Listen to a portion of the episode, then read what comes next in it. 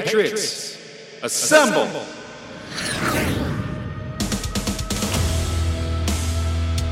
We don't mess around. We don't waste time. Over here at His Hard Line. Let's go!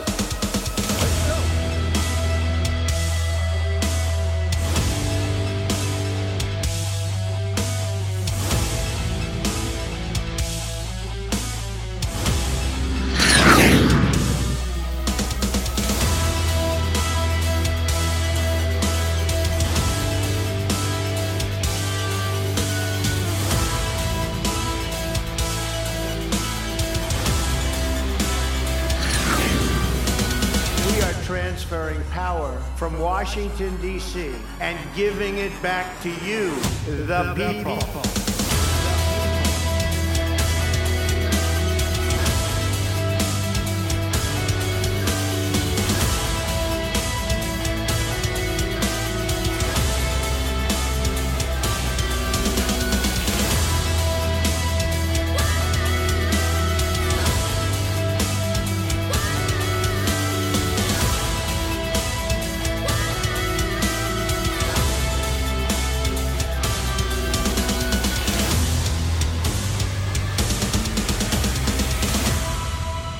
Welcome to the show. Let's get started.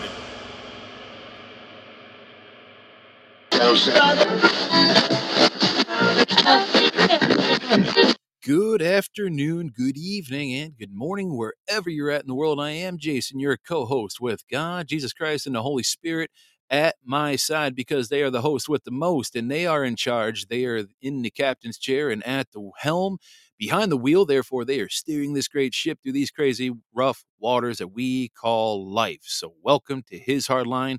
Today is Wednesday, June 7th. 2023, Wednesday, June 7th, 2023, and you are listening to episode 456, excuse me, 556, Desolation and Restoration. And then we're going to be doing the show is predominantly going to be geared around the book of Joel, chapters 1 through 4. Okay, and it is in the Old Testament. Something came to me, and I'm glad the sound is much better. Sorry about that, guys. I have no idea what the heck that was all about. But, um, so anyway, um, but yeah, uh, something came to me not that long ago, uh, just actually over the weekend or a couple days ago, I should say, um, to do the book of Joel. Now, I know we started the book of James and we only got through the first chapter. The book of Joel only has four chapters. So I'm going to do something a little special today. Um, but this is very important. I don't know why, but again, God laid it on my heart to do it. And so what we're going to do is I'm going to be uh, playing. It's about 14 minutes long. It's going to be an audio Bible from YouTube, okay, for the Book of Joel, which has got the interactive sound effects and everything like that. So basically, it sounds like the Book of Joel is coming to life. So we're going to listen to that, and then I have a nice summary and things like that. And so um just th- today is very very interesting. I-, I never thought that i'd be so excited to do one whole show based on the book of joel um and and some of the things that we're seeing today. Um so it, it's going to be an, a very interesting journey today uh to say the least. But um, before we get into that, remember, as I always state periodically on this podcast, I am not a doctor. I don't wear a white coat and I don't play one on TV. I'm not a financial advisor, a pastor, priest, deacon, biblical scholar, or bar lawyer, nor hold any title of nobility. I had to add that in there just because I felt like it was necessary. But I do not give out legal advice. I'm also not the official face or voice of the national, state, or county assemblies. Additionally, I do not advocate for violence. I am my own man, and the opinions, thoughts, and statements are of my own unless I reference other material. So there you go, ladies and gentlemen. I hope everybody is having an excellent day. I hope everybody had an excellent weekend. I know I certainly did because, well, it was a good weekend at the cottage. Caught a lot of fish. I say a lot of fish. A lot means three. Okay, three with a bunch of nibbles. But you know what? We were fishing. Um, it was really warm, and they weren't really typically biting, I guess, where, you know, and we were fishing at the wrong times. Like, obviously, you want to get up at like four or five in the morning. I'm not doing that on my days off. I already get up that early. So I'm not getting up just to catch a couple extra fish. So I just tried doing it during the middle of the day when the sun's bright, you know, and and and it's hot. Basically, fishing when the fish are less likely to bite. But hey, caught a couple smallmouth bass and got a catfish, so that was good. Um, Haven had a good time. She's really taken to fishing like really well. She's actually doing really, really well. And then, of course, my wife was using her dad's fishing pole and started feeling nostalgic and started remembering how fun fishing was. So she wanted to go get a fishing license and get her own pole. So the whole family, we went out to Dunham's and we went and got some fishing poles and dropped a ton of money on that. So it's been great. Um, and then, of course, I was working with Oscar and Lisa out of Georgia. In fact, I think Oscar's in the house. Let me scroll down here. I think there he is. Oscar, what's up, my man? Um, so we were all working on a, on a, on a very special project that's going to be very helpful for all the states who are assembled or in the process of assembling an educational thing. Uh, we'll just leave it there. Um, we so uh, Rietta was asking, "Yay, did you guys get it done?" So the three of us, we we got our part done. I should say Lisa and myself got our parts done. Uh, sadly, I think Oscar's got the worst part of the job because even though we spent four hours on Monday, because we actually knocked it out all in one on one night, we spent from four to a little after eight p.m. Um, yes, that means yesterday I didn't do a dang thing, and I made it on purpose like that because we spent four hours the evening before. So I was like, you know what? I already told everybody I wasn't going on the air. I want to spend some extra time with family because I got home from work and went right into the project with them. So me and Lisa got our parts done. But Oscar still has about two and a half to three weeks worth of edits to do and cleaning it up. So it's going to be really good. I'm really looking forward to seeing what you know he does with that. But very talented people. I got to say, when you get people that are really centered around wanting to restore this country, right? To help other people assemble in other states, and you you got the the the the heart of a teacher, right? And you are centered around God. It, was really a very humbling and pleasant four hours. In fact, those four hours flew by. And so I'm glad we got what we got done, and um, I'm looking forward to hearing the finished product. So I hope uh, I hope Oscar um, doesn't get too bogged down with uh, all the edits. Hopefully, we didn't mess up too much for him to have to clean up. Because I'll tell you, doing audio and video editing that's a very challenging thing. It's a very very challenging job. But I know if anybody's got the ability and the know how to do it, it is Oscar. So um, I hope uh, I, I'm just I'm really looking forward to this. So uh, we got a bit of a packed show. Now, before I get started, I do find it interesting um, how Dave Ramsey has a $150 million lawsuit, a hundred fifty dollar, yeah, million dollar million dollar lawsuit. There we go. I can't speak properly today.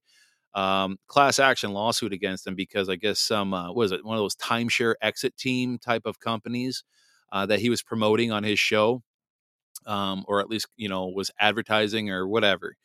Uh, apparently, that was a fraudulent company, possibly. I guess, from what I understand, I guess this was a, a, headline on Fox Business. So, yeah, he's got a big giant lawsuit, 150 million class action lawsuit. So we're going to see what comes about that. But you know, it's interesting. Even though my wife and I we did the Dave Ramsey debt snowball thing, and we paid off over ninety four thousand dollars in about a little over 40, 42 months, she's never really trusted the guy. And I, again, I'm going to go with her women's intuition because you know typically women who are in tuned with that intuition and it's strong generally isn't wrong. So, you know, she's been right about a lot of other people that um, I, I was completely blinded about, and then they started showing their real colors. So I'm just gonna, I'm just gonna go with it. And so if she thinks that he is a bit of a crook, well, again, opinions, guys. This is not fact. We don't know this firsthand, but I'm gonna go with the woman's intuition. So we'll just, we'll just go there. You know what I mean? And my wife has never been wrong so far, and she's batting 100. We'll just say that. Or whatever that number is. I'm not a baseball guy, you know, so if I got that number wrong, sorry. I don't know. What is it? Batting 300? Uh, no, 300's in bowling, right? Yeah, I don't know. She's batting at 100. There we go. 500. There we go. Thanks, Leslie Liberty. See, I'm not a baseball guy. I know 300's for bowling, right? That's the perfect score. So she's batting 500. Boom. So there you go. Thanks for the correction. I really appreciate that. Um, so here is the thing, guys. Um, over the past, I don't know what, three years, um, we've kind of been experiencing a period of what's called La Nina, right? It's a weather thing, right? And now we're kind of getting into a period called El Nino. Okay. It's been very dry, very, very, very, very extremely dry and very little rainfall to be seen all summer and most of spring. It's been crazy. Now, the impact of the current El Nino is expected to be, I guess, from my understanding, quite severe, resulting in, you know, really dry conditions, almost akin to like a desert in the peak of summer, right? Like really dry. And by my observations of the front yards and various subdivisions and the HOAs that I drive through, especially my own that I live in, one can easily see into the economic situations of you know my neighbors and other residents that are on the other side of the neighborhood. Normally the reason i say that is because normally these areas really they really boast in very luscious like green lawns right? Thanks to you know good old fashioned underground sprinkling systems that require you know continual watering and you know when people water their lawns very liberally right really generously it indicates that they have no problem spending six, seven, eight, nine hundred dollars every three months on water. Now that's us, right? Um, I think my highest water bill was like seven hundred for a quarter. Now, however, this year, even in affluent neighborhoods and subdivisions, now I'm not saying every single yard is like this, but I have noticed a significant amount of dead, burnt up grass in a lot of lawns. A lot of lawns. And to me, it seems like that the watering has become a lower priority for many, you know, um, potentially due because, again, due to economic constraints. Another noteworthy observation is the decreased level in fuel sales because, you know, and the reduced activity that I'm personally seeing on the road. Because as you guys all know, I'm a gas hauler and I have observed a decline in fuel demand which is unusual for this time of year. I mean, we're already getting close to, you know, this, we're already into the second week starting tomorrow of June, right? And typically the fuel hauling industry experiences an upswing after spring break, generally speaking, right? Generally speaking. Now, despite entering the second week of June, the, the situation remains sluggish, right? And with fewer people driving and embarking on vacations, and, and especially in Michigan, because Michigan is a very touristy state as people go up up up north to go camping, they go to Traverse City or they go to the you know Upper Peninsula. But consequently, that I've been noticing many gas stations that are struggling not only to find employees, but even some of the 24 hour gas stations I'm noticing are closing at night. It's crazy. Now, I've had conversations with individuals from different sectors, um, which, you know, further highlight the potential consequences of this El Nino, people that are farmers here in this state, especially. Now, like for exa- instance, I, I recently sp- spoke with somebody again who's not only a farmer but helps other farmers as well, and he he does everything and anything you can imagine. And you know, I asked him about what's going on, and he expressed concern over the delayed growth of corn. He says typically corn should be popping up. He goes, "There's a lot of fields that we planted this year, the corn's not popping up." And he was saying, he goes, this is abnor- you know, this abnormality, ab abnormality. Boy, I can't even say that word. This abnormality. I'm, I'm just stop, Jason, while you're ahead. You know, basically at this time of year, it possesses a severe threat to our food supply leading into the next 14 to 24 months. Now, why do I say that? Well, I'm already starting to see beef go up in price. Not a whole lot, but it's starting to go up. So the thing is, is that when you got insufficient corn production, that could potentially lead to a scarcity in ethanol, right? A scarcity in ethanol resulting into an increase in fuel prices. That's number one. But additionally, if there's not enough corn to feed cattle on top of, you know, providing, you know, ethanol, if there's not enough corn to feed cattle, the alternative feed sources, you know, will be required, like, you know, which again would likely drive up beef prices. Now, considering that this El Nino is projected to last between 14 and 18 months, spanning from this summer going into the next, it kind of poses a bit of a significant problem for our country.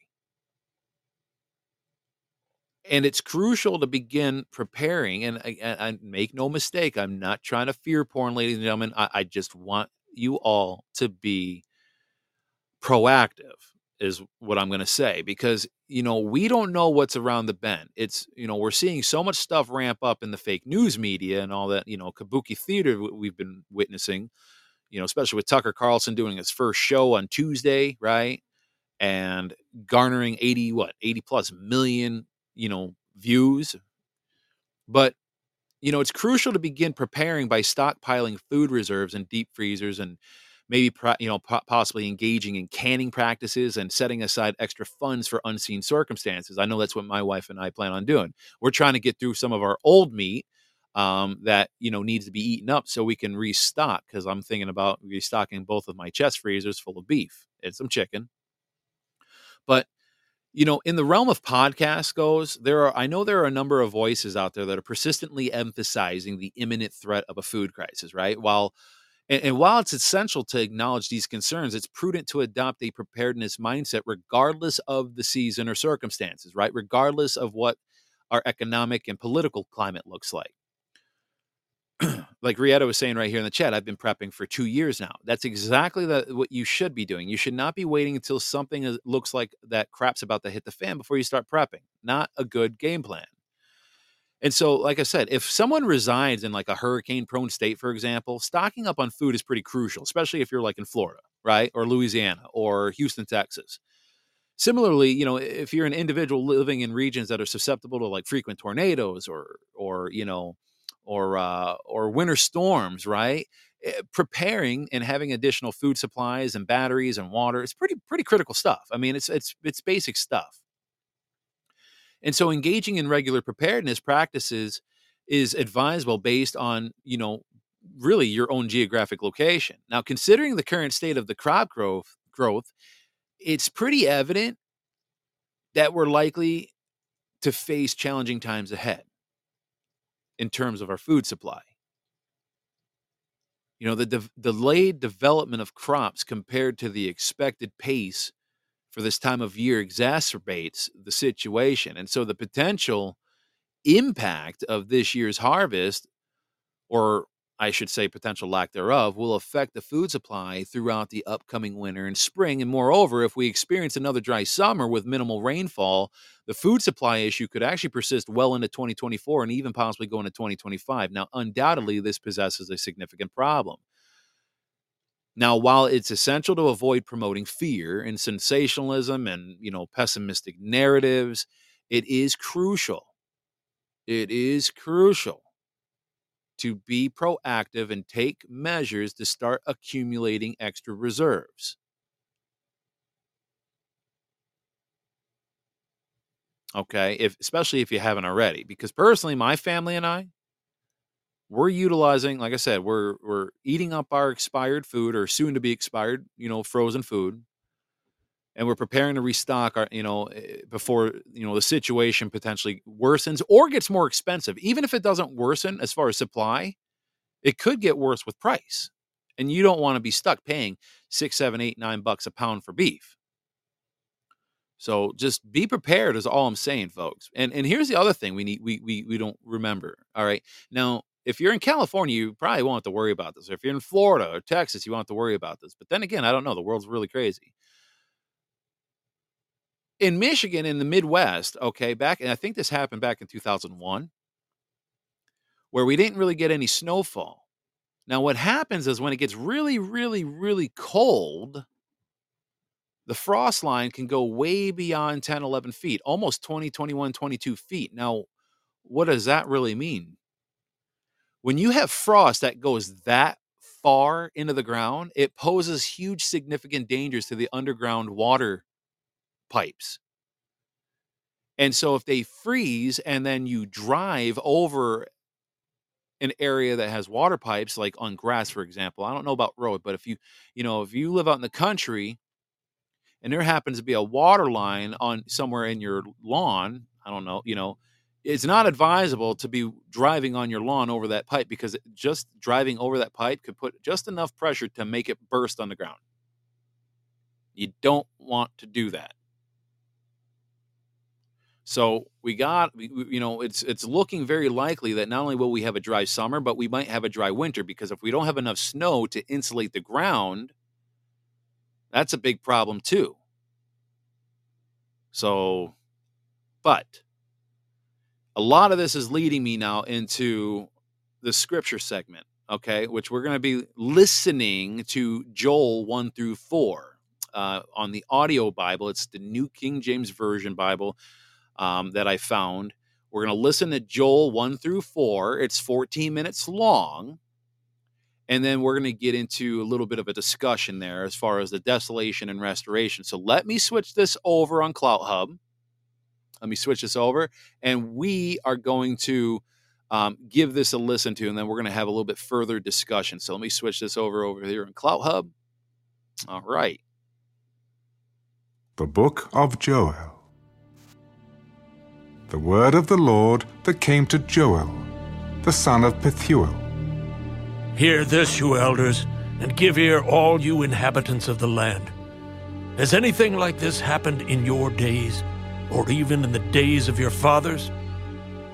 Tell your children about it. Let your children tell their children, and their children another generation. What the chewing locust left, the swarming locust has eaten. What the swarming locust left, the crawling locust has eaten. And what the crawling locust left, the consuming locust has eaten.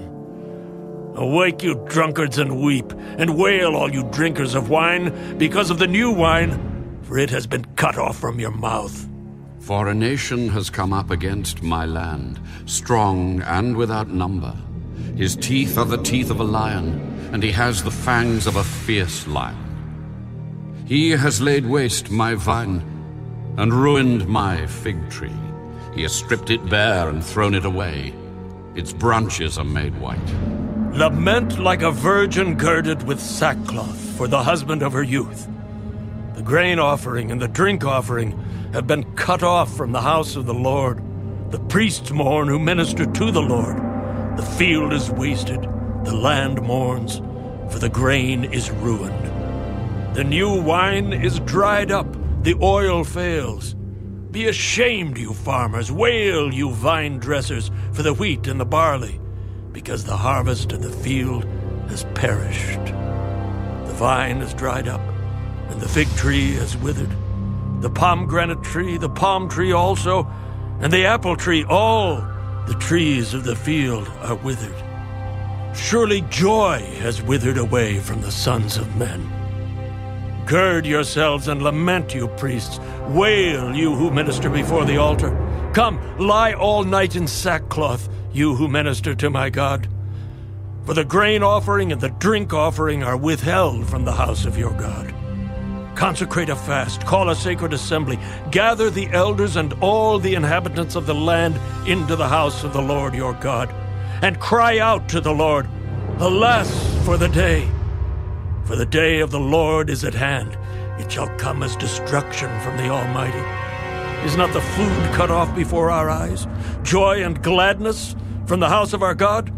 The seed shrivels under the clods, storehouses are in shambles, barns are broken down, for the grain has withered. How the animals groan! The herds of cattle are restless because they have no pasture. Even the flocks of sheep suffer punishment. O oh Lord, to you I cry out, for fire has devoured the open pastures, and a flame has burned all the trees of the field. The beasts of the field also cry out to you, for the water brooks are dried up, and fire has devoured the open pastures.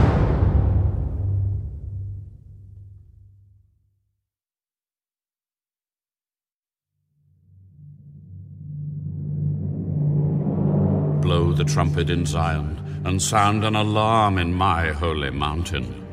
Let all the inhabitants of the land tremble, for the day of the Lord is coming. For it is at hand, a day of darkness and gloominess, a day of clouds and thick darkness. like the morning clouds spread over the mountains. A people come, great and strong, the like of whom has never been, nor will there ever be any such after them, even for many successive generations.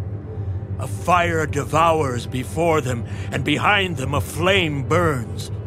The land is like the Garden of Eden before them, and behind them a desolate wilderness. Surely nothing shall escape them. Their appearance is like the appearance of horses, and like swift steeds, so they run. With a noise like chariots over mountain tops they leap, like the noise of a flaming fire that devours the stubble.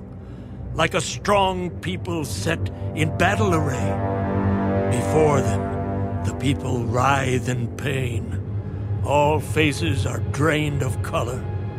They run like mighty men. They climb the wall like men of war. Every one marches in formation, and they do not break ranks. They do not push one another. Every one marches in his own column. Though they lunge between the weapons, they are not cut down. They run to and fro in the city. They run on the wall. They climb into the houses. They enter at the windows like a thief. The earth quakes before them. The heavens tremble. The sun and moon grow dark, and the stars diminish their brightness. The Lord gives voice before his army, for his camp is very great. For strong is the one who executes his word. For the day of the Lord is great and very terrible. Who can endure it? Now, therefore, turn to me with all your heart, with fasting, with weeping, and with mourning. So rend your heart, and not your garments. Return to the Lord your God, for he is gracious and merciful, slow to anger, and of great kindness, and he relents from doing harm. Who knows if he will turn and relent and leave a blessing behind him, a grain offering and a drink offering for the Lord your God? Blow the trumpet in Zion, consecrate a fast, call a sacred assembly, gather the people, sanctify the congregation, assemble the elders, gather the children and nursing babes. Let the bridegroom go out from his chamber and the bride from her dressing room. Let the priests who minister to the Lord weep between the porch and the altar. Let them say, Spare your people, O Lord, and do not give your heritage to reproach that the nations should rule over them. Why should they say among the peoples, Where is their God? Then the Lord will be zealous for his land and pity his people. The Lord will answer and say to his people, Behold, I will send you grain, and new wine, and oil, and you will be satisfied by them. I will no longer make you a reproach among the nations, but I will remove far from you the northern army, and will drive him away into a barren and desolate land, with his face toward the eastern sea, and his back toward the western sea. His stench will come up, and his foul odor will rise, because he has done monstrous things. Fear not, O land. Be glad and rejoice, for the Lord has done marvelous things. Do not be afraid, you beasts of the field, for the open pastures are springing up, and the tree bears its fruit. The fig tree and the vine yield their strength. Be glad then, you children of Zion, and rejoice in the Lord your God, for he has given you the former rain faithfully, and he will cause the rain to come down for you, the former rain and the latter rain in the first month. The threshing floor shall be full of wheat, and the vats shall overflow with new wine and oil. So I will restore to you the years that the swarming locust has eaten the crawling locust, the consuming locust, and the chewing locust, my great army, which I sent among you. You shall eat in plenty, and be satisfied, and praise the name of the Lord your God, who has dealt wondrously with you. And my people shall never be put to shame. Then you shall know that I am in the midst of Israel. I am the Lord your God, and there is no other. My people shall never be put to shame. And it shall come to pass afterward that I will pour out my Spirit on all flesh. Your sons and your daughters shall prophesy. Your old men shall dream dreams. Your young men shall see visions. And also on my men servants and on my maid servants I will pour out my Spirit in those days. And I will show wonders in the heavens and in the earth blood and fire and pillars of smoke. The sun shall be turned into darkness and the moon into blood before the coming of the great and awesome day of the Lord. And it shall come to pass that whoever calls on the name of the Lord shall be saved. For in Mount Zion and in Jerusalem there shall be deliverance, as the Lord has said, among the remnant whom the Lord calls.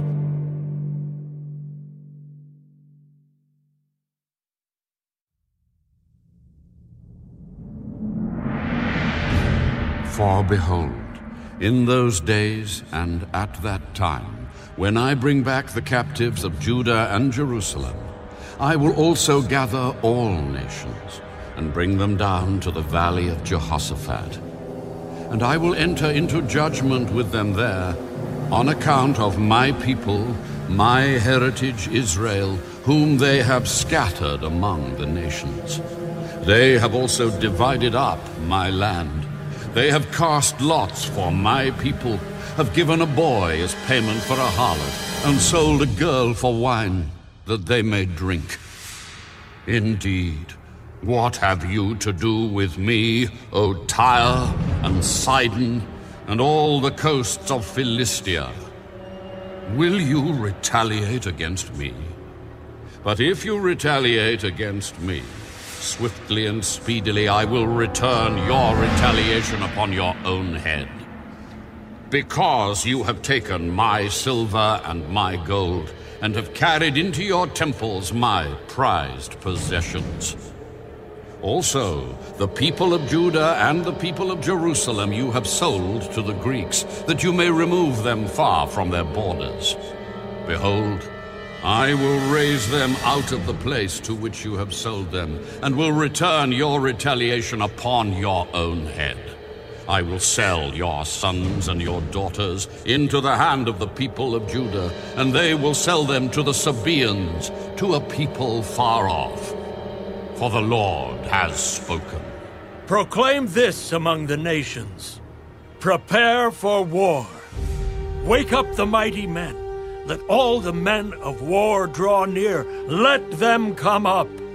Beat your plowshares into swords, and your pruning hooks into spears. Let the weak say, I am strong. Assemble and come, all you nations, and gather together all around. Cause your mighty ones to go down there, O Lord. Let the nations be wakened and come up to the valley of Jehoshaphat. For there I will sit to judge all the surrounding nations. Put in the sickle, for the harvest is ripe. Come, go down, for the winepress is full, the vats overflow, for their wickedness is great. Multitudes, multitudes in the valley of decision. For the day of the Lord is near in the valley of decision. The sun and moon will grow dark, and the stars will diminish their brightness. The Lord also will roar from Zion and utter his voice from Jerusalem. The heavens and earth will shake, but the Lord will be a shelter for his people and the strength of the children of Israel. So you shall know that I am the Lord your God, dwelling in Zion, my holy mountain. Then Jerusalem shall be holy, and no aliens shall ever pass through her again. And it will come to pass in that day that the mountains shall drip with new wine, the hills shall flow with milk, and all the brooks of Judah shall be flooded with water. A fountain shall flow from the house of the Lord, and water the valley of Acacias. Egypt shall be a desolation, and Edom a desolate wilderness, because of violence against the people of Judah.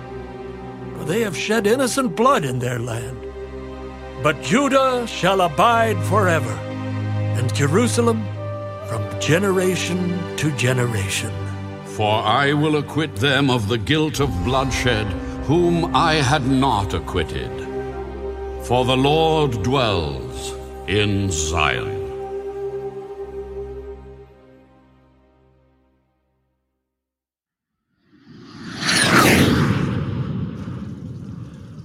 Wow, I tell you what, that was quite intense. Um, you know, the other day when I was loading my truck, it was my first lo- uh, load of the day, and I was feeling all, you know, I was feeling like jamming out to a bunch of music. I had some ZZ Top radio going on on Pandora in my truck. I had it blasting. You know, two thirty in the morning. I'm like trying to wake up. I'm on my second cup of coffee before I even get to the loading rack, which is only about a 18 minute drive up the road. And um, I'm loading my truck, and eh, you know, you, I was just getting to that, Liz of Liberty. It's very interesting you said that because she just said in here, "Wow, I'm embarrassed to say I never heard of the Book of Joel. Went to Catholic school for 12 years and rarely studied the Bible." You're probably not the only one because today or that that day that I was feeling all jammy jammy with my Pandora and ZZ Top radio, I was remembering thinking to myself while I was loading my truck, I was like, God, I could really use a little bit of a statement right now. Like I don't know why I said statement, but I remember saying that or thinking that to my mind uh, in my in my thoughts, right? I could use a statement from you right now like uh, I, I need you to talk to me. I don't know what you're going to say to me, but I could really use a little bit of direction. So I was prompted to go get my truck Bible. And literally, I played Bible roulette, not intentionally. I just literally unzipped my Bible cover, opened it up, and it went right to Joel chapter four. All right. Because there's only four chapters. I was like, Joel? Now, I'm familiar with the book of Joel, or I say familiar. I've heard of the book of Joel. I never read it. Just like Leslie Liberty said, I, like I am not really familiar with the book of Joel. But there it was, chapter four, and I started reading chapter four. And I'll be honest with you guys, after I got done loading, I read it a second time when I pulled out of the loading rack after I got my BOL for my paperwork, you know. And I remember sitting there and thinking to myself, wow, um, I'm not really in the mood to jam out with ZZ Top now. I'm not really ready to jam out with any music right now. I drove that next two out those next two hours in complete silence, thinking about what I read. And then finally it came to me. I was like, you know what? I pulled over, I grabbed my phone, and I pulled up YouTube and I did audio Bible, Joel, the book of Joel, audio Bible. And so I, I listened to the whole thing, verses or chapters one through four, and I was thinking to myself as I'm reading or listening to this, oh my Lord, what kind of statement are you telling me, God? Seriously. Because what I with what I read and then what what I heard, which is what we just played, that was not what I expected as far as a statement. I was thinking to myself, God, what are you trying to tell me? And so the book of Joel kind of begins with a description of a devastating locust plague, right? That that destroyed the land of Judah. And Joel uses this natural disaster as kind of like a metaphor for the imminent day of the Lord, a time of you know, what's kind of described as like divine judgment, right? And restoration. And he calls upon the people of Judah to repent and turn back to God, emphasizing the importance of sincere repentance and true spiritual renewal. Now, Joel also speaks of the coming of the Holy Spirit, you know, which is a promise of restoration and blessing in the future, right? He envisions a time when God will pour out his spirit on all people, regardless of their social status or gender, right? This prophetic vision is later quoted in the New Testament on the day of Pentecost, highlighting its significance. Now, lessons that we can take away from this book include the importance of repentance and turning back to God in times of difficulty or spiritual decline. Right? It teaches us that genuine repentance, not fake, genuine repentance and a sincere heart is pleasing to God.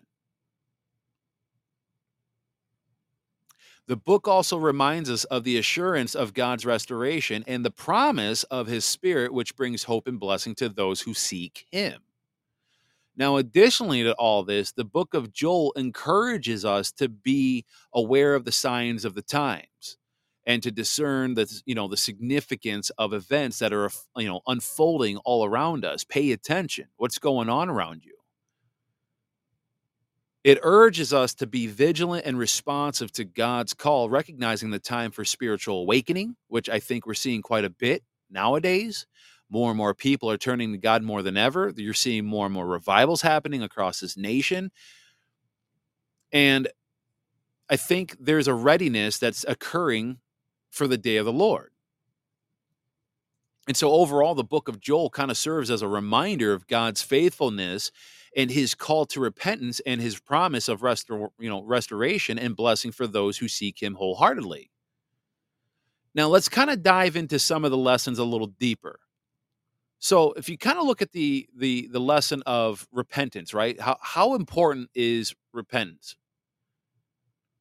I'd say pretty significant, right? Because the book of Joel emphasizes the need for genuine repentance and turning back to God. It, uh, you know, it teaches us that in times of spiritual decline or difficulty, acknowledging our sins and seeking God's forgiveness is very crucial. But let me also add to this we shouldn't just seek God when we're in spiritual decline. We always need to be seeking God every day. That's why I always tell you guys always write in a gratitude journal every morning I grab my gratitude journal and I say, Good day, God, Heavenly Father in heaven, you know, or Heavenly Father. Thank you for another day of life and good health for myself, my wife, and our daughter. And thank you for the gift of companionship and marriage, our home. And, and then I go down the list of everything else. And then that's when I also pray for people in my notebook. It should not just be during spiritual decline or when there's difficulty ahead. You should always be seeking God but also seek his forgiveness. That's very crucial.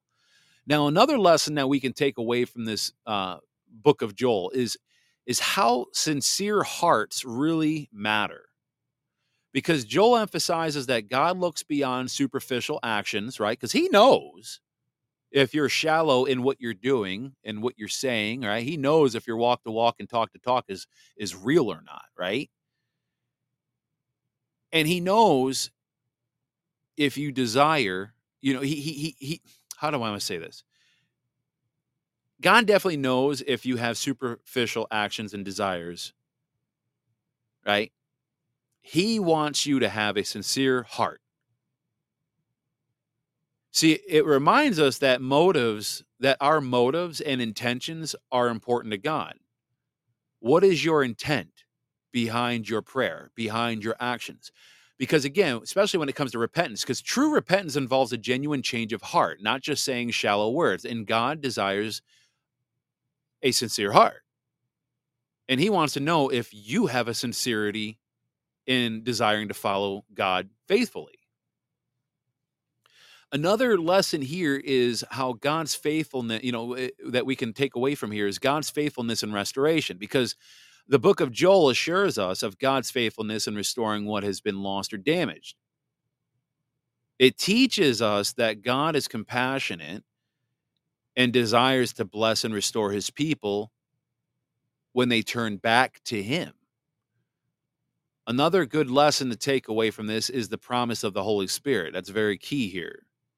Because Joel's prophetic vision of the outpouring of the Holy Spirit is a significant lesson because it reminds us of the power and the transformative work of the Holy Spirit in our lives as seen in the New Testament on the day of Pentecost. Then there's the, you know, being aware of the signs of the times, right? Are you do you have the eyes to see and the ears to hear? Are you are you paying attention? Because Joel encourages us to be attentive to the signs and events happening around us. It reminds us to discern the significance of these events in relation to God's plan and to respond appropriately. What are you doing as you notice and recognize the signs of the times?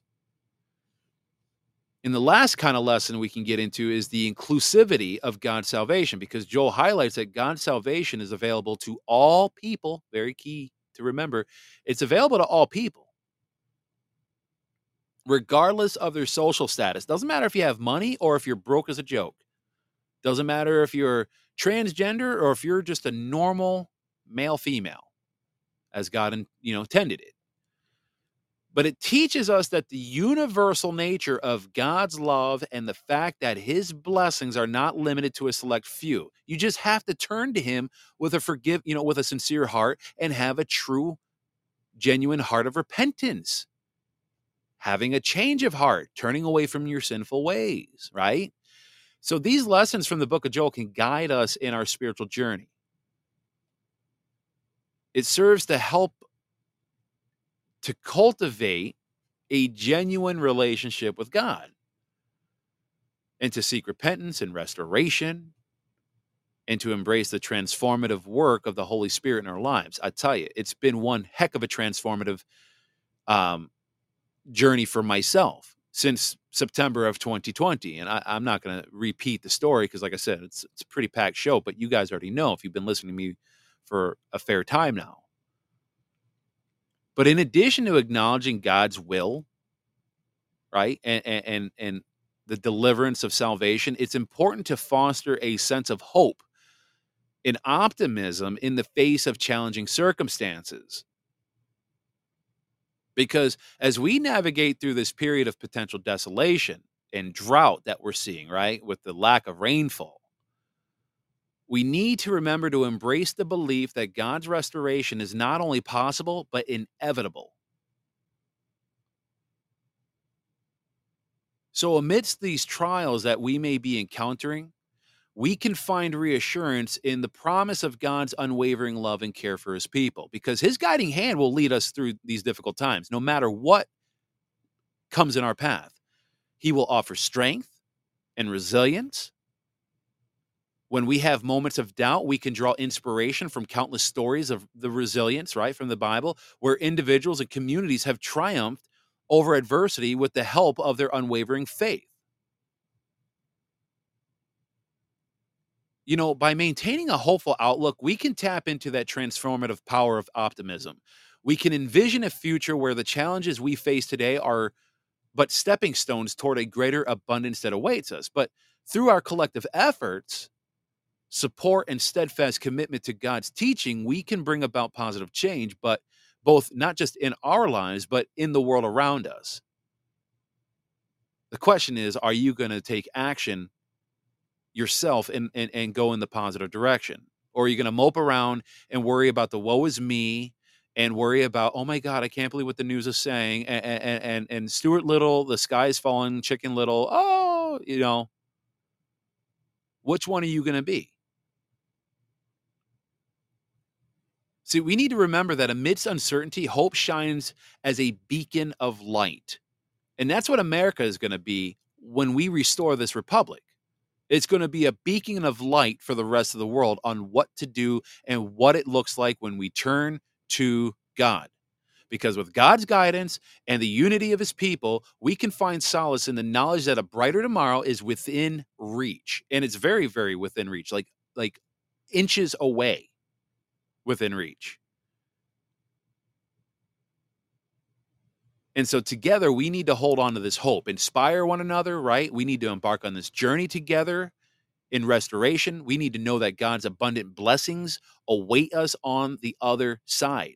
We just need to take the steps going forward. He's not going to bring it to us, guys. We need to go to it.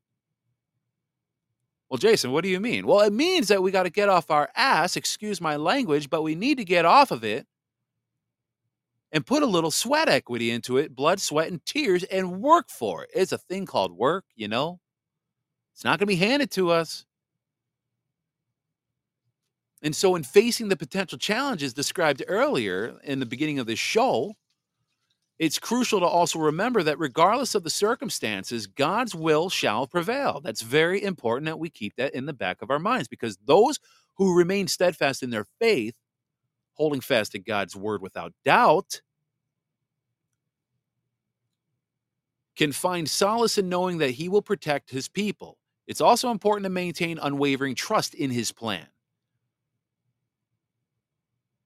You know, we always hear trust the plan, trust the plan. Well, what plan? Not the military's. I'm talking the plan of God. That's the plan we need to trust, as well as be a part of that plan.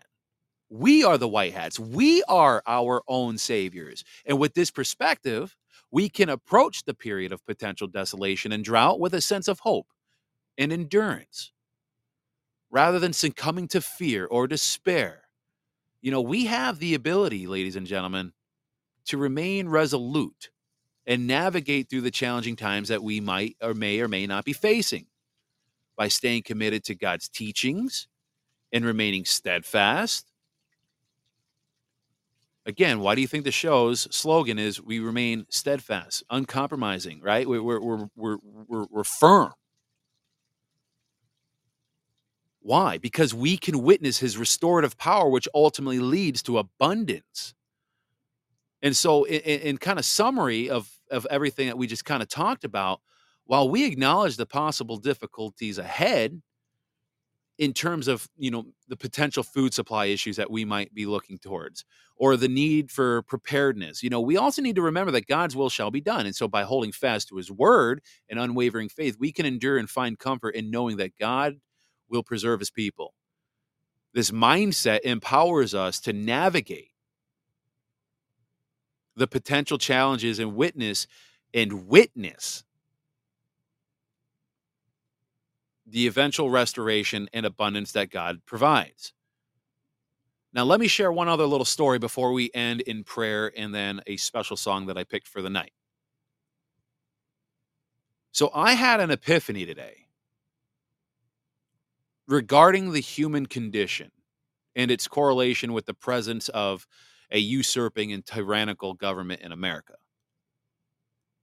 This is crazy because it kind of ties in with Joel chapters one through four. I told you guys this is going to be a journey because way God was pushing me and pulling me on this, I was like, whoa. Because while conversing with an operator at the place where I typically load my truck, I was rolling through the gate and he approached me and he he I turned the truck off. I, I pulled the brake and he climbed up on my step of the side of the truck. And he was praising my actions from the other day because he was in the workshop overhearing this exchange that I was having with another operator. Because he so basically what he was doing, he was praising my actions of standing up against another operator who often has a tendency to bully and disrespect others, right? He's just one of those guys. He's a little man, he's a short man, you know, he's got short man complex. I mean, basically. He's he and I've never had much problem, you know, many problems with him. In fact, I used to until I started barking at him, then he started getting a little easier going with me. But this one particular incident involved me defending. I'm not going to get into the details and the weeds of all this because, again, times of, of the essence here.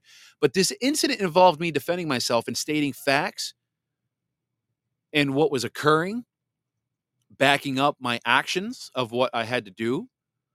But this operator that I was confronting refused, absolutely refused to acknowledge the truth and the facts that, that I was trying to present to him for what I was doing. And instead, he tried to assert his authority and decided to be a smartass and this operator who commended me, the one that I was talking to today, the operator that I was talking to today who's commending me mentioned that nobody had ever really stood up to him in the way that I did because his reputation for being difficult and bullying people, it's just a known thing. And a lot, a lot of people really want to acknowledge him or, or really get into it with him.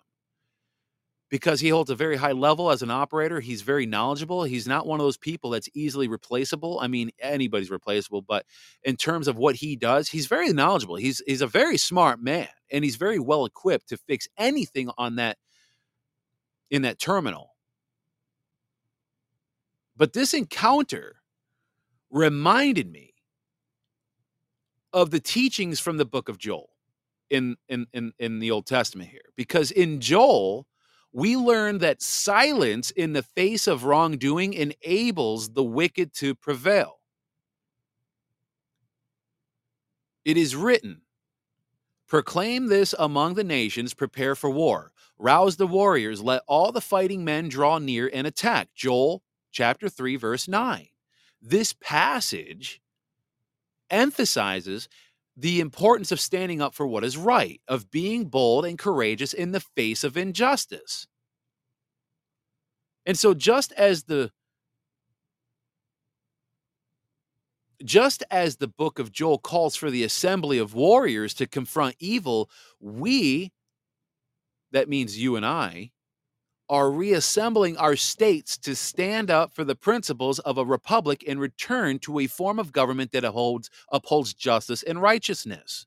We cannot rely on the abuse of powers in government and expect them to have our best interest at heart when their primary interest is profit in their pockets. Or genocide, control, insert reason here. But as the book of, book of Joel reminds us, and I quote, For the day of the Lord is near, in the valley of decision, end quote. It's chapter 3, verse 14. We must make a decision and reclaim our country and put an end to the reigns of tyrants.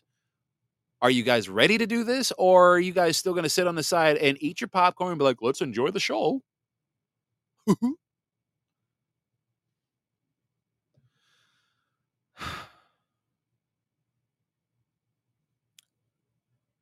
All that said,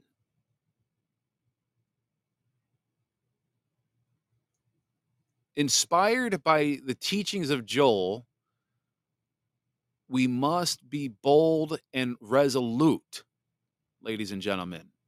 We must put the bullies back in their rightful place, which is firmly grounded and held accountable.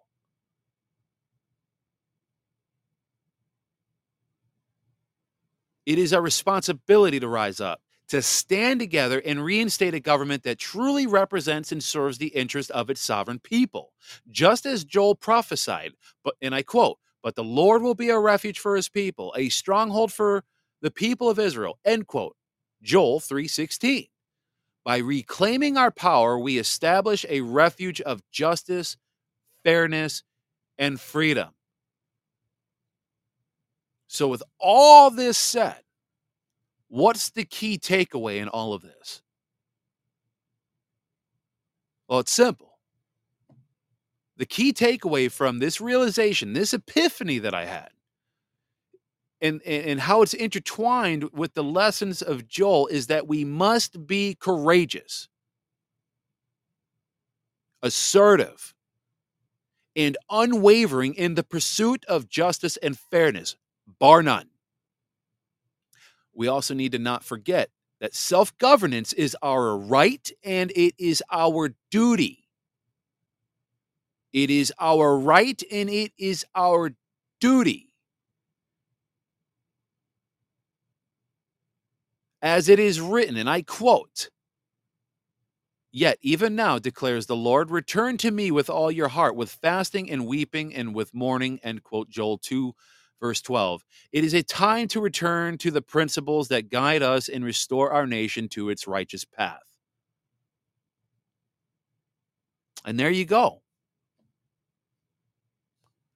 I don't know if there's much more I can add to that. Be bold, ladies and gentlemen. Be loud.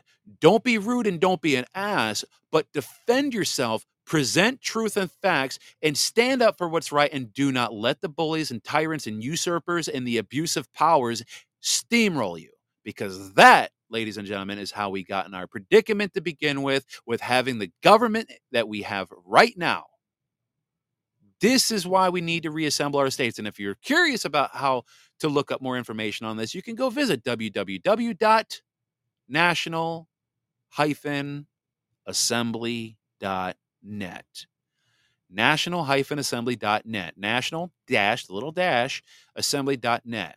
And by the way, my website's www.hishardline.com. Like Leslie Liberty says, be assertive but not aggressive unless it's needed. Okay. But yes, be assertive, be courageous. It's not easy, but it's necessary. And you need to stand firm and bold and put your feet, dig your feet in when it comes to people who want to try to steamroll this nation and and, and pervert and, and and steamroll the efforts that the righteous people of God that are working tirelessly into helping restore this republic. Let's pray. Heavenly Father, I, I, thank you. Man, I tell you, this was a journey, God. I, I thank you for this journey. It was a it was a tough one. It was a long journey through this, but it, I think it was very well worth it. And I appreciate you leading me down this path of the book of Joel a lot of lessons to be taken here. And um, I, I, just don't really know what else really to say before I get to Rietta's prayer. It's just, this really has been quite the journey. And I, I appreciate you speaking to me and giving me the statement that I was requesting the other day uh, in prayer. Not what I bargained for, but here we are. And so we thank you for another day of life and good health, and thank you for all that you do for us. And and we pray that you you you you strengthen our armor up.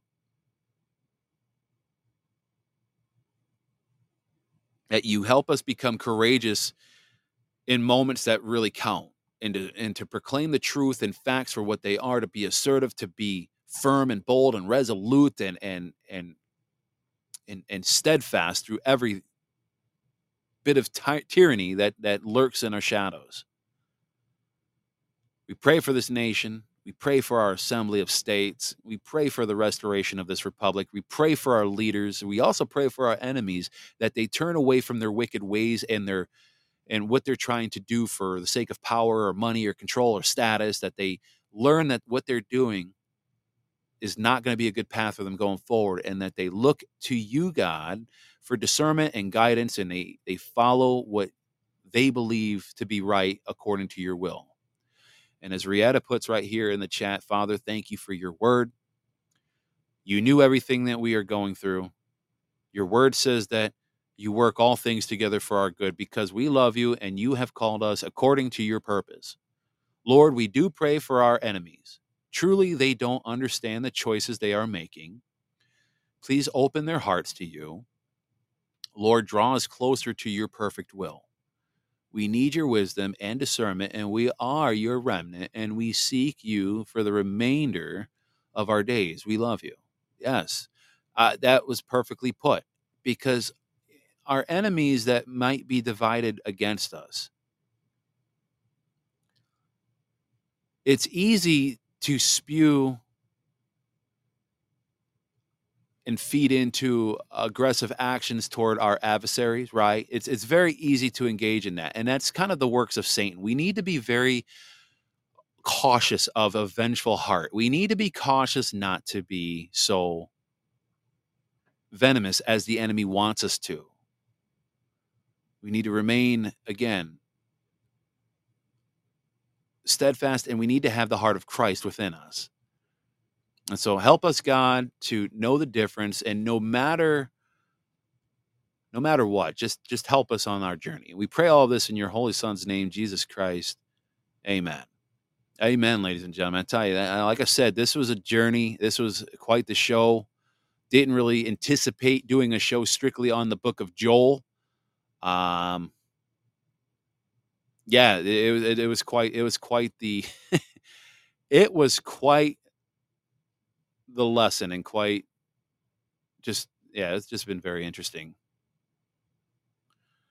And and like Destry was saying right here, use due diligence when stepping on snakes and scorpions, as it again as he's referencing Luke ten nineteen. Now the song I'm going to play today, I'm not going to lie, I wanted to download uh, old time rock and roll and play that, but that was the day when I was listening to that and I was jamming out and I was having a good old party at three in the morning, jamming out to that jam, driving to the loading rack. And then I read the book of Joel chapter four and it just took the wind right out of my sails. I'm like, oh, okay. So what we're going to be doing is we're going to be playing a little Christian song called Just Be Held by Casting Crowns. So time to switch it up a little bit from country and rock and roll and disco and all that other fun stuff, right? Buddy Brown stuff. We're going to get into Casting Crowns Just Be Held. It's a very good song. I think it's a very good way to end the show because, again, ladies and gentlemen, this is not about pushing fear. It's not about getting you stirred up because if you're feeling stirred up and anxious, that's the work of Satan. Don't don't let what's going on bother you. Again, stand firm in what God is doing for us and just lean into him and you're going to be just fine. So let's let's listen to this song just be held by casting crowns and then we're going to end end the uh with the outro music which I changed up by the way in case you haven't heard the intro. The intro is pretty solid. I, I I was getting sick of the other one that I made already. I didn't really like how I you know conducted that or you know produced that. So I made a different one. So Again, casting crowns just be held. And remember, ladies and gentlemen, we are firm, we are steadfast, and we are un- uncompromising as hardliners. Never forget that. And I hope you all have a great night. We'll be back here tomorrow. Now, remember, because tomorrow is our state meeting, I will probably have the show at 6.30. All right, 6.30. So it'll be about 30 to 40 minute show because I do have a state uh, assembly call at 7.30. Okay? All right, ladies and gentlemen, have a great night. Have a great day wherever you're at in the world. And we will be back here tomorrow at 6.30 p.m. Eastern Time. Have a good night. God bless.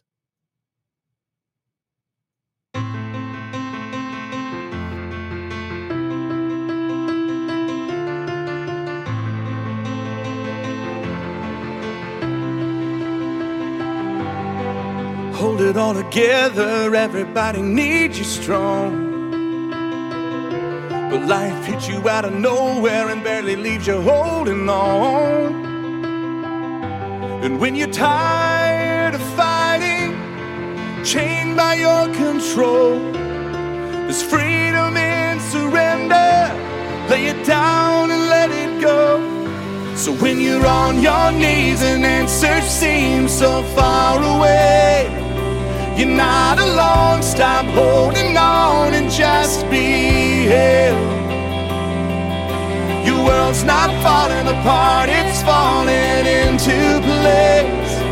I'm on the throne. Stop holding on and just be held. Just be held. Just be held.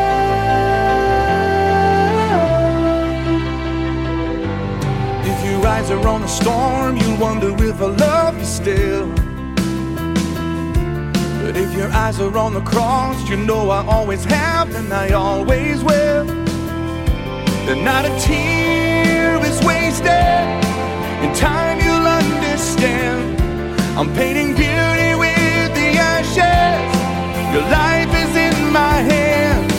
So when you're on your knees and answers seem so far away, you're not alone. Stop holding on and just be held. Your world's not falling apart, it's falling into place.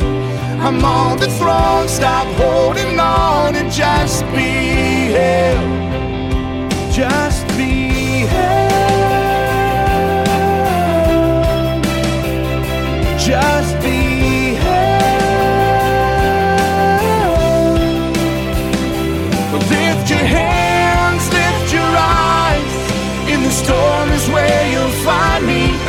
you are, I'll hold your heart. I'll hold your heart. Come to me, find your rest in the arms of the God who won't let go. So when you're on your knees and answer seems so far away, you're not alone. Stop holding on and just be held. Not falling apart, it's falling into place. I'm on the throne, stop holding on and just be held. Just be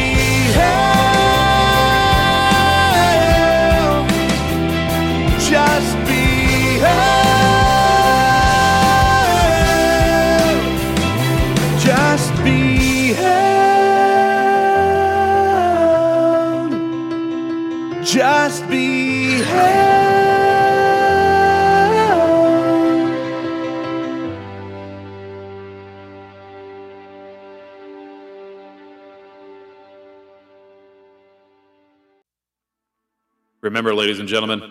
Remember, ladies and gentlemen. We are firm, we are steadfast, and we are uncompromising. The enemy has crossed that line for the last time. It is up to people like you and I to hold that line. They've crossed the line way too many times, and it is time for us to stand up this republic and get after it. We got to do this for God. We got to do this for our families. We got to do this for America, for the voiceless. It's time to get after ladies and gentlemen. Thank you for joining the show.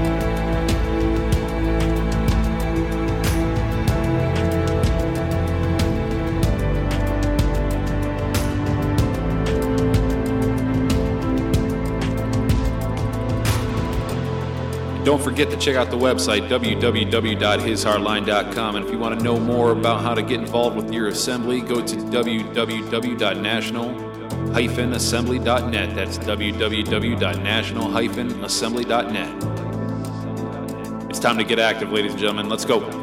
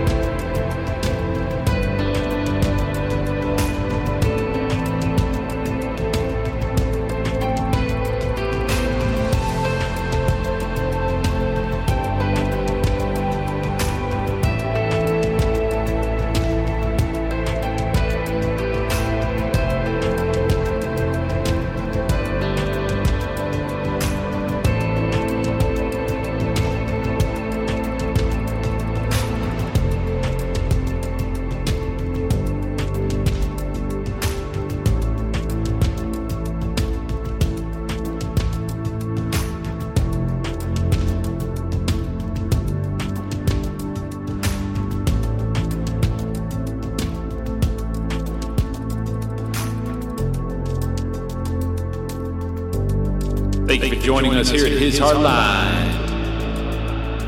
We'll see you back here next time.